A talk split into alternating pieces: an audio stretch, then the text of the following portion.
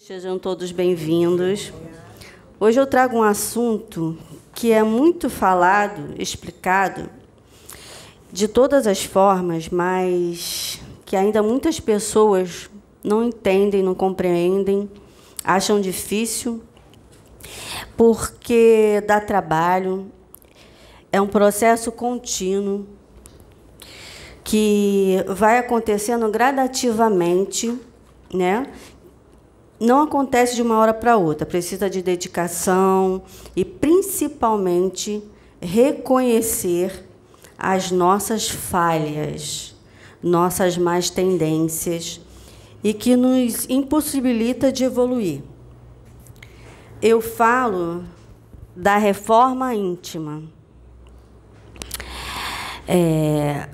Como fazer a tal reforma íntima? Vocês sabem como fazer a reforma íntima? Se sim, já começaram a sua? Porque não há mais tempo para distrações, né? Porque a reforma íntima é como se fosse uma casa que precisa de reparos, de manutenção.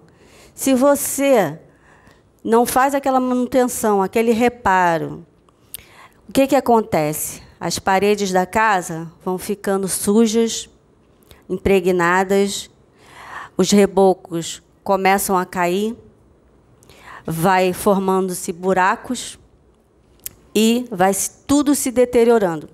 Assim somos nós. Nós somos uma casa que temos que reformar, nos reformar interiormente, eliminando todas as tendências mais, procurando agir conforme as leis de Deus, que está de acordo com as leis de Deus. E o que significa isso? Nós temos que avaliar. A reforma íntima é um autoconhecimento, autoavaliação e uma transformação que nós temos que fazer, que não acontece de uma hora para outra. É gradativamente, isso vai acontecendo, nós vamos fazendo devagar, sem martírio, não precisa afobação, mas nós temos que fazer. Por quê? Porque, senão, nós não estaremos na frequência que vai ser instalada aqui, que é a frequência da quinta dimensão e da nova Terra.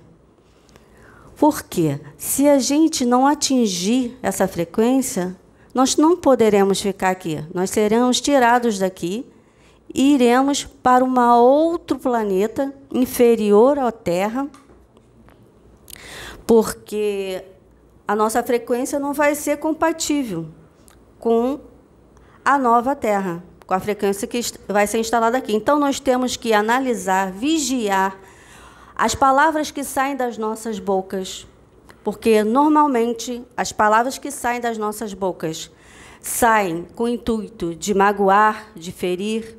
Vigiar os nossos pensamentos, os nossos julgamentos para com o nosso irmão, porque podem ser também alguém da família, um amigo, um vizinho, e nós estamos sempre julgando aquelas pessoas, apontando o dedo.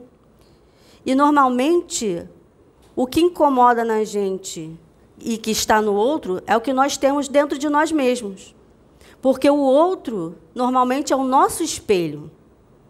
Então, nós temos que analisar bem tudo, mudar atitudes, mudar os nossos pensamentos, sentimentos para melhor, né? E procurar melhorar a cada dia, porque muitas pessoas acham que é difícil. É difícil, mas não é impossível. Não é impossível. Se você que realmente quiser se dedicar, você pode, sim, fazer a sua reforma íntima tranquila, sem martírio, sem sofrimento, porque, tudo bem, você pode não conseguir fazer muitas coisas, mas se você colocar em prática pelo menos uma, duas ou três coisas que você fez aquela autoavaliação e viu que pode melhorar, você já está progredindo muito, você já está fazendo muito. Já está evoluindo. E é assim que nós temos que fazer, avaliar todos os dias, avaliar as nossas atitudes, avaliar os nossos pensamentos, nossas emoções, nossos julgamentos e melhorar para que possamos também melhorar tudo à nossa volta, tudo ao nosso redor.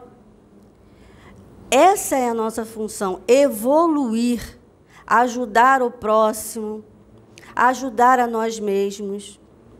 E o espírito Sheila, através da mediunidade de Chico Xavier, ela listou 20 exercícios para a reforma íntima.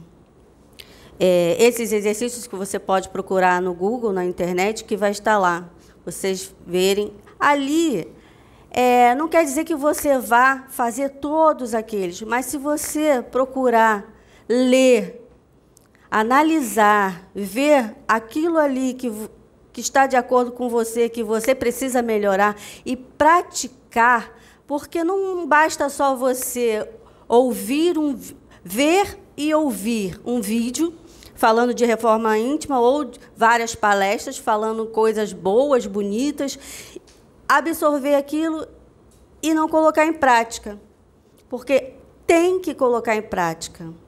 Temos que fazer a movimentação, fazer algo de bom, melhorar a nossa vida nesse mundo aqui, ser mais solícito conosco e com os outros. Então, eu vou aqui falar para vocês, cadê? Os 20 exercícios para a reforma íntima, que essa irmã que vive no mundo espiritual, uma irmã muito iluminada, através da mediunidade Chico Xavier, listou. Então, o primeiro é escutar alegremente as próprias... Peraí. Obrigações? Todas as nossas obrigações são importantes, portanto, devemos agir com entusiasmo e gratidão por nossas experiências, que só nos fortalecem e nos tornam melhores. Silenciar diante das ofensas. Esse é um pouco difícil, né? Porque a gente, quando é ofendido, o nosso momento ali é de reagir, mas nós temos que silenciar durante nossas ofensas. Muitas vezes alguém diz algo injusto ou ofensivo a nosso respeito, mas se respirarmos fundo e refletirmos com sabedoria, percebemos que se retrucarmos da mesma maneira, só pioramos a situação. Portanto, agradeça e mantenha o equilíbrio. É sempre melhor ser ofendido do que ser o ofensor. O terceiro, esquecer o favor prestado. Se fizermos algo por alguém, não considere que fizemos uma grande ação ou nos vangloriamos. A verdadeira caridade é a manifestação do amor ao próximo, genuíno, sem esperar algo em troca ou se envaidecer. A quarta exercício, exonerar os amigos de qualquer gentileza para conosco. Nossos amigos, parentes, colegas ou pessoas próximas não têm obrigação de agradecer ou retribuir as ações ou serviços que ofertamos. O ato de auxiliar o próximo de qualquer maneira ou intenção deve ser uma ação simples e um dever fraternal. Normalmente, a gente, quando faz um bem a outrem, a gente espera sempre que o outro reconheça, né? Que seja grato. E aqui fala que nós não devemos esperar nada de ninguém. Emudecer a nossa agressividade. A agressividade é uma reação psicológica que nos envolve por emoções e reações impulsivas, causando brigas e desentendimentos. Se aprendemos a colocar nossas palavras e ações, é possível transformar a cólera em afabilidade e criar uma sintonia de paz ao nosso redor, que transbordará para outras pessoas. O sexto exercício, não condenar as opiniões que divergem da nossa. Cada pessoa tem a sua razão para agir ou pensar de forma peculiar. Cada um tem uma história de vida e suas crenças particulares. Condenar ou julgar os nossos semelhantes, damos a oportunidade de também sermos julgados na mesma medida. Ao respeitarmos as pessoas e suas opiniões, convivemos em harmonia com as diferenças e transformações as relações humanas para a evolução. O sétimo exercício, abolir qualquer pergunta maliciosa ou desnecessária. Ao vigiarmos nossos pensamentos, palavras e ações, naturalmente não nos deixamos envolver por intenções e vibrações maliciosas. Passamos a focar na benevolência e criamos uma sintonia de harmonia e reciprocidade. Oitavo, repetir informações e ensinamentos sem qualquer azedume. Se dispor a ensinar com dedicação e atenção, sem irritação ou indiferença, quantas vezes forem necessárias. Dedicar-se a transmitir os conhecimentos já adquiridos de forma sincera e atenciosa. Proporciona melhor assimilação de quem as recebe e promove a troca de experiências, sempre tendo algo a aprender. Nona, treinar a paciência constante. Considerar que todas as adversidades e dificuldades são relevantes para o nosso aprendizado e a nossa evolução. Nos torna mais pacíficos e resilientes. Ao observar com paciência e serenidade cada situação, entendemos o propósito divino como uma nova oportunidade de promovermos mudanças e crenças na escala da evolução. Décimo, ouvir fraternalmente as mágoas dos companheiros sem biografar nossas dores. Sem biografar por quê? Porque geralmente quando um amigo vem desabafar, falar das suas dores, aí a gente às vezes quer falar das nossas e acaba esquecendo de escutar. E aí vira uma competição, né? De quem sofre mais, de quem passa mais dificuldades. Quando alguém nos procura para desabafar ou apenas compartilhar suas angústias, conceder-lhe a atenção fraterna, sem interrupção ou comentários sobre as nossas dores. Neste momento, ouça com carinho e compreensão, sem julgamentos. Na maioria das vezes, a pessoa só espera ser ouvida ou desabafar suas angústias. Ouvindo com carinho e atenção, aprendemos com as dores dos outros e nos sentimos úteis na caridade com o próximo.